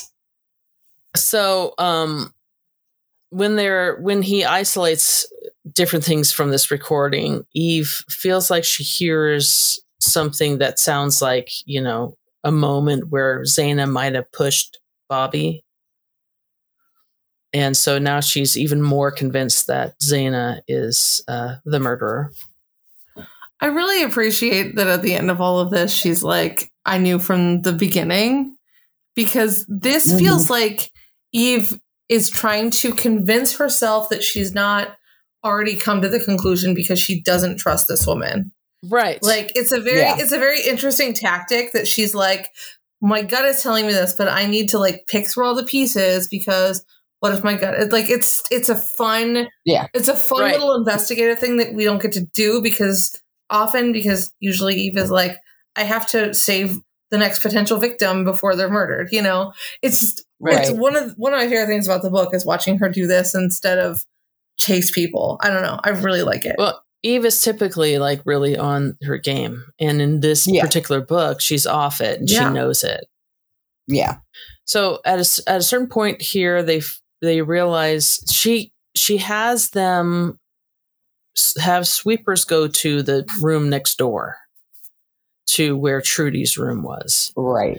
and they find some evidence there, and they find some fingerprints, and they realize that they're um, they're Zana's fingerprints. Yep. Um, well, look at that. Yeah. So when, but when she looks up the fingerprints, she says it, it. This says she looks up one of Trudy's foster kids, Marnie Ralston, who is supposed to have Mhm. died in a bomb blast at a bar where she worked in. Uh, but Marnie's photo ID matches Zana's, so now she's like, "Aha!" Mm-hmm. right? Um, oh, and this is where she sends Baxter and Trueheart to the hotel to find more evidence. She she asks Zana to come down to Cop Central Right. just to help tie up loose ends, and then Yep. she sends Baxter and Trueheart to Zana's uh, hotel room to kind of pick some Mhm. stuff up. And she's in, you know, Eve is like Zana comes in and um, Eve has all the receipts and stuff. They've done shopping Mhm. prior to, you know, uh, Trudy getting murdered. Right. And so Eve had all of those receipts of what Trudy bought. And she realizes that Zana's wearing the exact top that Trudy bought. And Ridiculous. there was one thing that was missing among her stuff. Yeah. And here, you know, Zana's wearing it. And she's like, You fucking bitch. right? Like, Yep. the balls, the audacity. The audacity of this bitch. the audacity of this bitch. Right. And then- you know, I mean, literally. So good. I wonder if like Trudy had uh, like when they walked into the because not Trudy, Zana, when they walked into the room, she wasn't like, oh fuck. Like how do I you know, like that has to be I'm sorry. Yeah. You're not that dumb. Like you know. I think at that point she Yeah. probably knew. Yeah, well, yeah, when when she took when Eve took her to a interview room, yeah, I think Yeah. she Was one I of these things right. like, oh shit, you know. Mm-hmm. Yep. I don't know. I would probably have been suspicious when she's like, "Yeah, we have to clear some things up." Mm, mm, mm, mm. well, I mean, I don't know. I mean, it depends on how obviously she's got a ton of audacity. So Right. Yeah, she probably thought true. she's putting it over on Eve. Like, Yeah, Eve that is true. So Eve gets her into an interview room and starts to go through the timeline. Baxter contacts Eve to tell her that they found a single ticket to Bali under the name of Bar- Marnie Zane, along with several things that Trudy had bought, all in Zana's room. And uh, now Eve hits Zana with all this evidence, and she has until she gets a confession. And uh, Mhm. yeah, once it comes out, she's like, "Yeah, let me tell you about it." Right? She's like, and, "Okay, yeah. She this is just where we are." right you know um and she tells eve like you know she was waiting for her moment to you know get trudy back and it had kind of come when her fr- where she was working at this bar and she had to call in sick and her friend went in with her but with her had her id or something like on her Yeah. and um How convenient. yeah. And then you know, there was that explosion, and she was like, oh, okay. So I can just become somebody else because they think I died in that explosion. And that's when she became Zana and went uh, looking for Trudy and found Bobby and got in with him. And um, Zana told her that they had come to New York mainly so that Trudy could blackmail Roarke and Eve, but when he threw her out, Trudy beat herself up and called Zana in and told Zana that Eve had hit her, uh, wanted Zana to make this video of her, um, which Zana did, but then told Eve, like, I, you know, hey, I did you a favor and destroyed that video. And He's I like, also I destroyed favors from you, bitch. Right. And she, but you know, that kind of ties everything up very tidily because you do kind of sit there and think, like, oh, wait, because um, uh, Trudy had a whole file on Eve. Yeah. And you kind of do sit there and think, like, oh, wait, you know, she's got that file and what happened to the file. But apparently, uh, Zana Marnie had uh, destroyed everything and told Eve, like, see, I did you a favor. I did you a favor by, you know, essentially I gave you a gift. Right.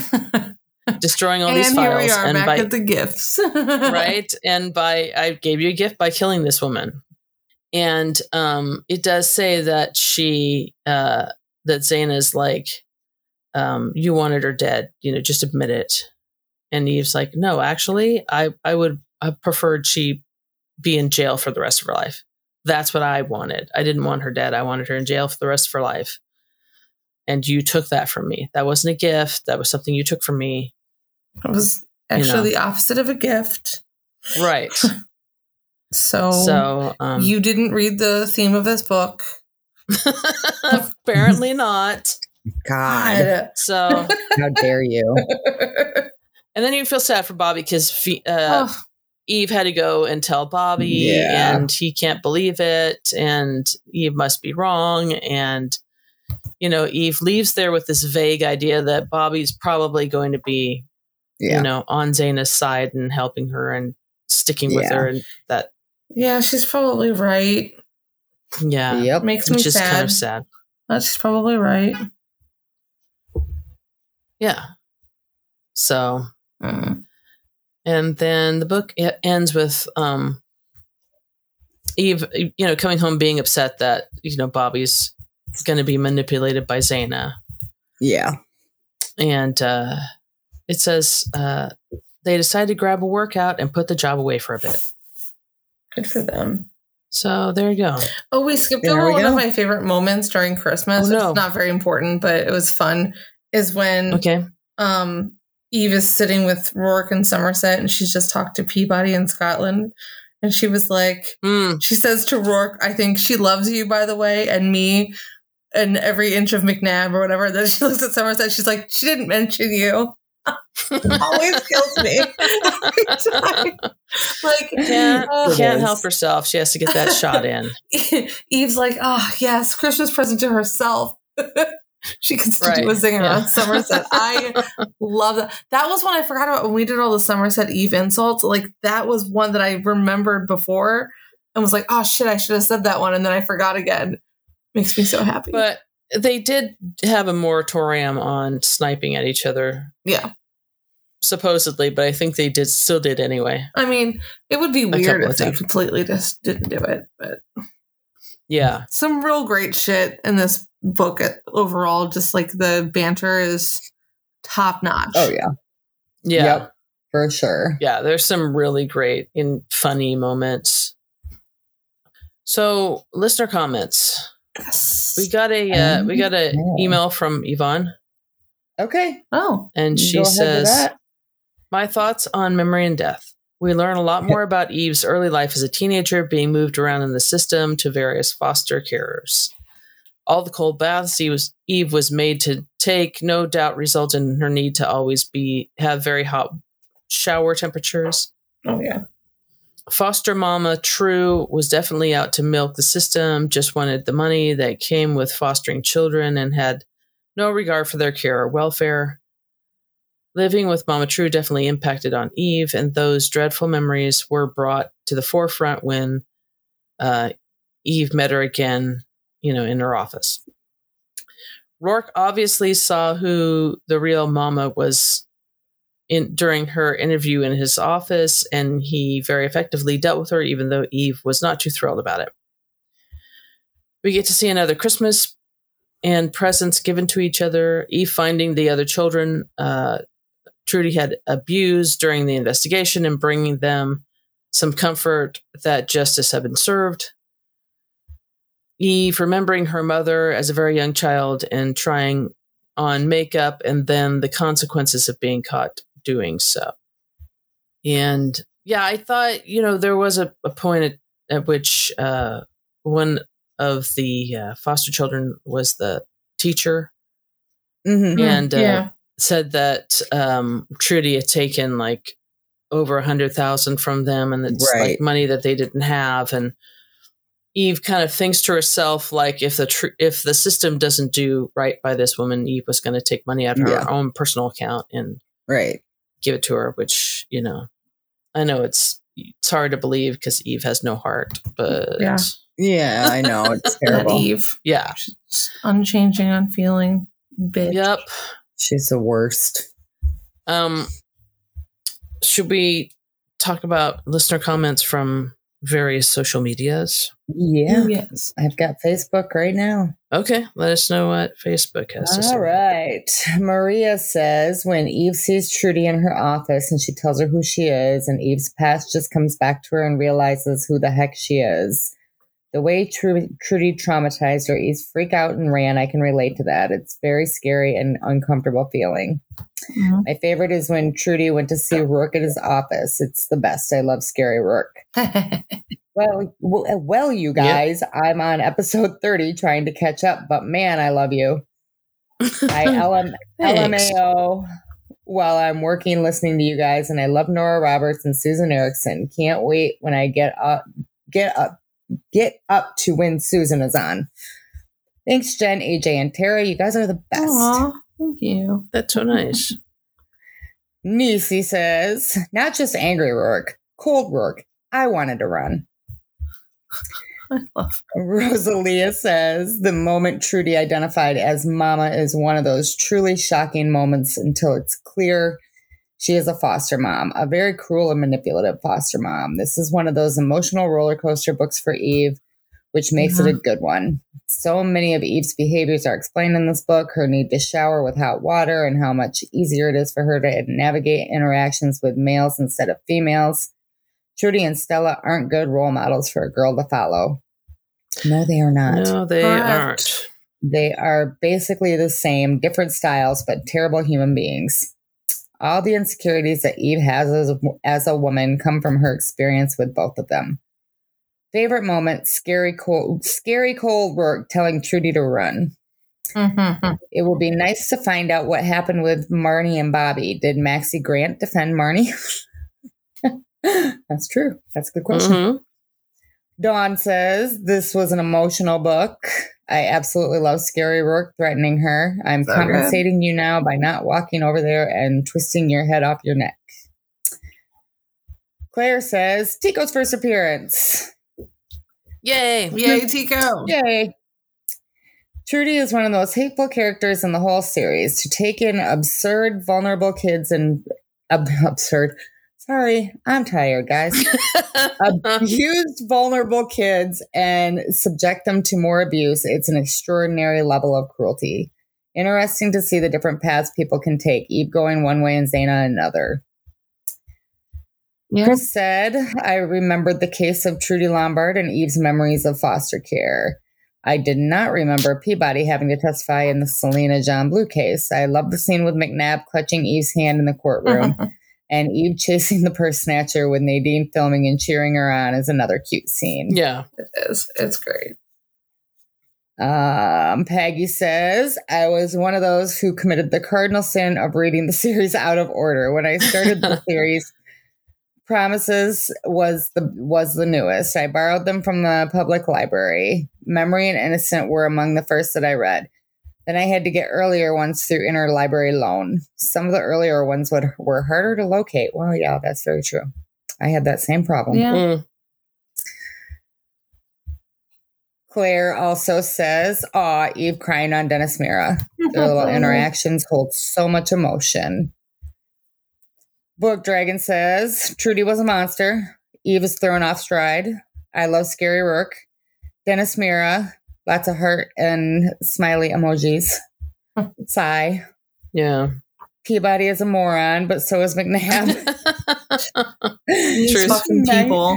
Maxie Grant was badass. Baxter's cynicism is spot on. Poor Bobby, manipulated since birth by the woman in his life. Yeah. I hope Eve was wrong and he does not pay for Zana's lawyer. Marnie gets zero sympathy. She may have been victimized as a child, but she collected victims as an adult. Plus, I have a running list in my head of Eve has a soft center moments because I want to bitch slap every reviewer who says Eve is cold and unfeeling. Yes. Still waiting for that episode. This is the one I would go on to talk about. Good point. Yeah. One of my last rereads of memories, this stood out. There was an account Roarke had opened. Yeah, we talked about that. The account Roarke opened in her name when they'd married. She'd never touched it, had never intended to do so, but she thought now if the system didn't do right by Carly Tween, this time she'd do it herself. Mm-hmm. I love that. Sue Yeah. says, My heart broke when her husband found Eve in the shower. I'm not even going to dictate. I'm not even, oh, Sue, because she is blind. Not even going to dictate his name because dictation would never spell it right. Um, I feel like Sue gives it gets a permanent pass from us. She gets a permanent pass. Absolutely, Yeah. Sue. It's fine. and I know how you guys, you girls are with spelling this handsome young gentleman's name right. ah, love it. Lynn says, in my reread, I thought how amazing it was that Bobby came out so normal. You'd think that living with Trudy would have messed him up, even if she didn't abuse him the way she did the Fosters. At the very least, he would have been, had a very warped view of females. And yes, he deserves way better than Marnie. Well, yes, he deserves better Mhm. than someone who murders people. Right. Oh, Bobby. Um, yeah. Chris also says Christmas Eve at home is memorable. Somerset acknowledging Eve as the one for Roarke. Mm. The gift exchange, especially the picture of Eve with the long hair and Big Jack diamonds, and the playful giggling sex with with oh hold on tickling sex with giggling orgasm. Mhm. The fight between Nisi says the fight between Peabody and McNab was so real. Misunderstandings can get blown out of proportion when we don't communicate. Yes. Peabody gives a great example of friendship. She didn't know what to do, so she called the one person who would. Agreed. Yep. Okay. Do you love it? Yeah, you want to do Instagram while I pull up Twitter here? Yeah. Um, but I do want to say first that um, I said something to you guys about I had I had formed a uh, a theory about reviews on books, and you know, because some of the reviews that we have, you know, this there's a lot of uh, comments about sex, how how like graphic, Mm-hmm. and then you have other books and there's no comments at all about the sex. And you're like the sex scenes the, the amount of sex scenes are about the same for every book. So Yeah. why would some books have more people saying it's more graphic or it's like Yeah, porn? and others i've formed a theory about that. Oh yeah, I, it seems to me that and i could be completely wrong and um, i'm sure that dana could do a spreadsheet and tell us for sure I'm sure she But, could. um, it seems to me like the one the the books where people are more like this is like a porn and there's too much sex and the sex is too graphic are the books where um either Eve goes down on Roarke or Roarke goes down on Eve because that doesn't always Oh. happen. She doesn't always say that, No, that's true. But like it happened in say um uh Survivor and that was one of our books that people were like, you know, sex is graphic. You're like, Yeah. there wasn't that much sex. Why No, are they, why are people saying why are people saying that? Like there you know. But it's all it but it seems like it's with those books that that happens. And I wonder if people see that as like, well, that is a step too I That's mean I too far. yeah. That's too far. I don't I mind mean- them having, you know, missionary style sex or whatever, but as soon as oral sex happens, I have to draw the line and it. complain. I mean, hey, you Yeah. know, maybe I that's it. That's my theory, though. Okay. I yeah. I think the books. Is that why you asked me that question the other day? yes, yes, Okay. because I wanted to know. I asked you if if when where that book was Yeah. when she gives Roarke oral sex, so I could look at the uh, reviews and Yeah. see if people were saying like, "Oh, it's like porn." Yeah. too much sex, Mm. and there were. Yeah, see? It's crazy, And there's literally two sex scenes in that book. right? Too much. So I think, yeah. I think that's what I think that's the line that people draw. Like as soon as that So happens, funny. it's all, all the ma- all of a sudden porn. Anyway, wow. So um, That's an comments interesting from theory. It is an interesting theory. yeah. I'm Uh, kind so of we yeah. we have to keep track of that as we go Yeah. and see if that that holds true. Yeah. Um, so uh, comments on Instagram. Kiri says first, probably one of my top scary Roarke moments in the entire series. Might Mm. actually have the top spot. hmm Um, second, Trudy had it coming, but Zana is just as bad, and they really tie for being shit humans. Yeah. I always Mhm. feel so sorry for Bobby and kind of wish we got an update on how he's doing. I know it likely won't happen because there's just no way to really work him into a story at this point, but I hope he's doing well and didn't give Zana any help with a lawyer or money or anything. Yeah. I think SM Frank, I remember being very frustrated with Eve on this one, but that quote says it all. So this is the quote that I put up about, you know, what Roarke said to um, Trudy in his office. Mhm. Yeah. You could almost feel the malice and intensity of Roarke's response. Again, Susan Ericksen puts great drama in that line. And she's correct. I know what you're talking about. I listened to it Yeah. again this time, so Just trust us, Jen. Yeah. I believe you. I'm not. I. I. It, it, may look like I'm like rolling my eyes or something. No, I'm not. I'm trying just to keep my. I'm trying to keep It my eyes very open late. Get point. some get some um toothpicks and put them that works, right? Yeah, like they do right? in the cartoons. Um while a girl says, This one is one of my favorite books. It's a Christmas book, and those have some great scenes. You learn about Eve's past. Uh, there's the subplot with McNab and Peabody getting all stressed out with holiday expenses, and Eve being the. Why do you have to put big words in the, that you don't understand. that I don't understand? Oh, you can't read it. Never Um, mind. I can't. No. the do ex machina I don't know whatever that means it's it's late and you give me like I, Latin to yeah, read? I know, but my brain. I is mean, I appreciate you. too. but yeah what Yeah. Isn't that what did you say Deus Machina or something? yes that Yeah. what what she said I don't know how well I said it, but that's what I think it is. probably better than i did so um the scene where eve gives peabody the gift to shut her up is hilarious Correct. eve sorting out her memories feelings hunches and instincts to figure out the case so much great stuff oh and i love Maxi grant and we meet tiko Tiko. Mhm. Kay Gavio said, Great Christmas party and Scary Roarke equals awesome book. Mhm. Um, Sherry says, Who doesn't love Scary Roarke? People who have to Um, meet Scary Roarke. Exactly. Michelle Kay says, I love how Roarke knows just how to handle Eve. And I too love Scary Roarke. And Hertz Linus Books also says she loves Scary Roarke. um, Debbie says, I feel like you know exactly what type of person Trudy was from Eve's reaction to her. A nice human would not cause that kind of reaction. It surprised me how long it took Eve to realize what Trudy really wanted. I mean, come on, her husband's a gazillionaire.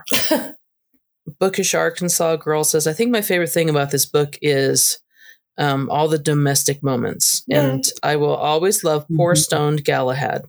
oh, that's right. even if it even if that Bella means a catnip. even if that mean Eve made him wear reindeer antlers. I think that's funny. Jackie says a, a lot of highs and lows in this one. Eve never caught a break until in her life until Feeney, Mavis, and then of course Roarke. Inga says, "I need a Roarke." Correct. Um, We all Don't we all? We all do. so this is I put um the quote about he's he him saying you know if you put everything he owned had done had accomplished on one side of the scale it would, still would not weigh the gift of her and um Jamie's illustration says I love that quote sigh and Michelle K says oh my heart it's that was one of the best Roarke moments of the series I think. For think real. Yeah. and I said I posted something about um, you know Eve ha- helping work with the party. Yeah. Jamie's illustration says, "I love her dealing with Roarke's Christmas events or anything that has to do with a party, but especially the Christmas ones. She's just funny and hilarious in her antics." Hmm. No, I think that's it. Okay. A lot of Nothing on. Twitter this week. Yeah. Oh, well, Yeah. can't always have something on Twitter, No, and like we said, most people have moved to Facebook, so right? Right. we're getting Um. Okay. So moving along here, do we have our accommodations? Do you have accommodations? Either of you? Hmm, yeah. Hold on, come back to me. I gotta think. I mean, I have mine. so- Okay, well, you should Should give say mine yours. first? have yours. Well, obviously, it's going to be Dennis Mira. Oh yeah, Yes, in that That's one good one. moment where she really needed somebody. She really It's- needed a hug. He was there. Perfect. yeah. Yeah. It's perfect. Dennis Mira, you're a treasure. I'm gonna go with Baxter. God damn Mm-hmm. it. Yeah. that was going to be mine. I, I Oh. think- I'm sorry, it's Tara. okay. Go You for can it. still go I- with Baxter, Tara. Yeah, I think he. I think this was a good book for him, Yeah. and he, you know, he was so worried about messing up, and and he didn't. But yeah, no, he's great. It's nice to see that vulnerability Mhm. because you know Yeah, he's sure. he's not a secondary character but he's like almost a secondary character yeah. so things like that Yeah. really really grow what we learn about his character so i love that yes. Yeah. agree Yeah. yeah um i am going to and why the fuck not i'm going to give it to eve and i know Yeah. um, There we go. because we don't ever get into it but you know i think that that there there's a lot of people want to read romance novels and they want happy endings and they blah blah blah and they want to be pissed because there's sex or whatever in these books but like eve has a lot of hard shit coming up against her in this book and she thrives like she has a Yeah. lovely Yeah. normal christmas with her husband and she gives great gifts and she's got some real fucking great banter moments with with peabody with roarke with Yeah. Beanie. Like it's just, I just think it's a really great book for Eve. On top of the fact that she is just like pelted by this Yeah. this literal like trauma out of nowhere coming back to Right. bite her on the ass. I But she uses it to yeah kind of grow. Yeah. yeah I Love think it. this is I think this is like quietly one of one of the best books for Eve. As far Yeah. as like we mm-hmm. don't when we're like oh you know New York to Dallas is a big book for Eve and Portrait and Death is a big book for Eve because of what she has to do for Roarke. But this one is I feel like this is one that we leave out when we talk about these things. And Yeah. I, I agree You're right. that. And she's yeah, pretty think it's a she's pretty one. fantastic. So Yeah. Yeah agreed. Okay. All right. So should we move on to podcast business? Yeah. yes.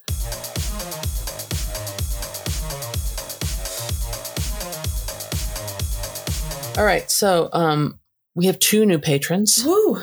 Hello. Thank Thanks, you. Uh, guys. Melissa and Maria. Yeah, thank you very much for becoming Thank patrons. Thank you much. Um, so we got a couple of emails also. Uh, first email is from Christina, who says, Just listened to podcast number 95, most controversial book episode, and I found the discussion about the fight scenes in Shadows and Reunion interesting. The factor that makes the reunion fight less controversial for me is that it started trying to apprehend the suspect. Yes, Eve lost her, lost, quote unquote, her weapon and told Roarke and McNab she's mine as it was personal and it became inappropriate, but it's fiction and it was more fun as written. The fight in shadows was inappropriate from the start, as was Roarke's five minutes alone with Jess Barrows in Rapture, and therefore more controversial. But again, it's fiction and it was so fun to read. Mhm. Maybe a discussion about the most controversial scenes would be interesting. Yeah. Who, who finds what topic, action, behavior controversial or which scenes they see as controversial?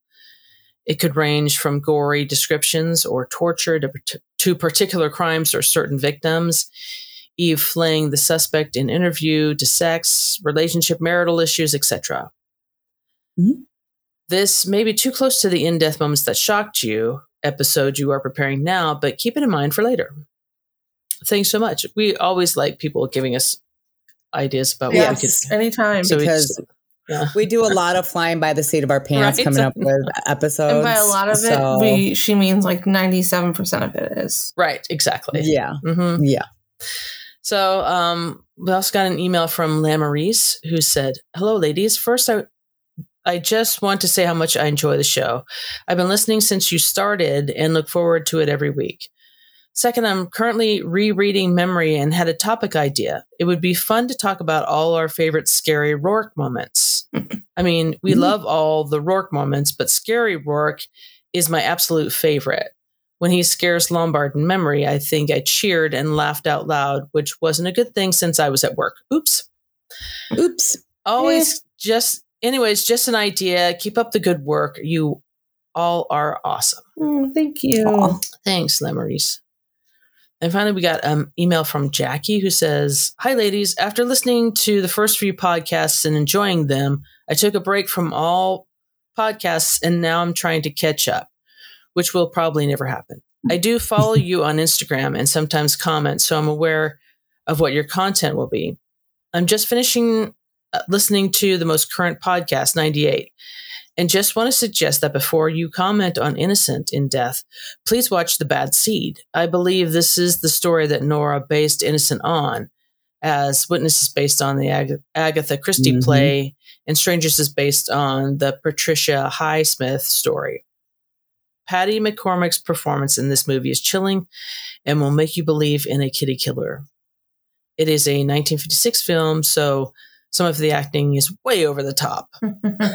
Thanks for the podcast. I think we did mention that. We did. We did, yeah, yeah. we've talked I've about never seen the before. movie, but Yeah. um, I did the play. yeah, you should definitely ago. watch it. It's Yeah. really Yeah. yeah.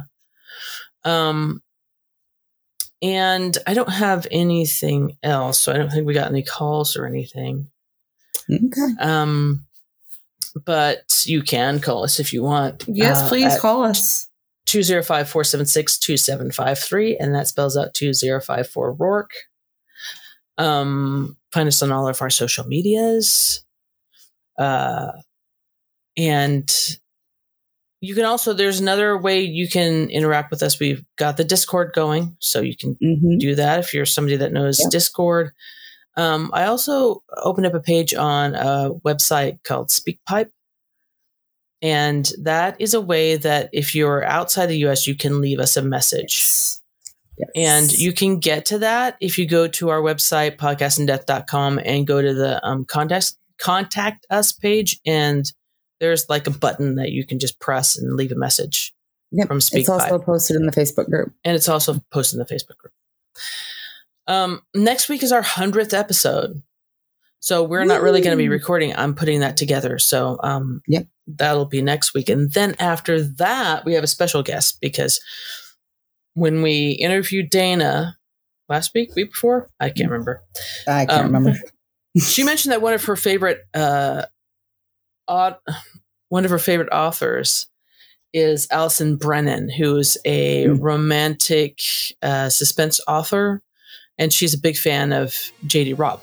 And she said you guys should contact her and see if she want to come on the show, which we did, and she does. So we, I'm trying to go fast because Jen's fading fast. She has. Um, yeah. So we love you, um, Jen. It's okay. it's yeah, bad. no, no, it's fine. It's so. Hey, I'm so yeah, totally, yeah, totally understandable. Um, so, uh, yeah, so Allison Brennan is going to be on the show um, after our hundredth episode, and it should be a really interesting discussion. Like I said, she's an author; she's written over forty romantic suspense books, and all with strong female characters, strong Mhm. female heroines, and so we're going to talk about what uh, how important it is to have strong female heroines in a book and you know Mhm. about Eve and all everybody in the in death world all the females in the in death world being strong female characters I love it. so yeah I, I mean i think it's going to be a I'm excited really for it. interesting conversation Yeah. um so and you know you can she just released a book if any of you want to like pick up a book of hers and check it out before we have the the uh, podcast Yeah. that'd be cool I will. um, so yeah, I think that's it. Before Jen just completely passes out. Don't die. Yeah. Before I like literally like go face She's- down on yeah, my keyboard. Yeah, she's about to do that right now. So Yeah. um, uh, I think we gave you everything you need to know, and uh, that's it for this episode of Podcast and Death. So for Podcast and Death, this is AJ, This is Jen. This is Tara. and we'll see you next week, guys. Bye, guys. Bye. Thank you for listening to Podcast in Death. If you enjoyed this podcast, please give us a five star review on Apple iTunes, Spotify, Stitcher, or wherever you listen to your podcasts. We would greatly appreciate it. Podcast in Death is hosted by Amy Ryan, Jen Terpstra, and Tara Corkery, and is edited and produced by Amy Ryan.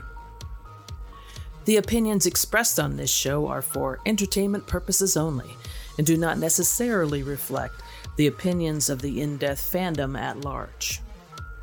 Podcast In Death is not in any way affiliated with Nora Roberts, Berkley, Penguin Publishing Group, or St. Martin's Press. Our theme song is Justice Never Sleeps by Cosmo and is available on Shutterstock.com.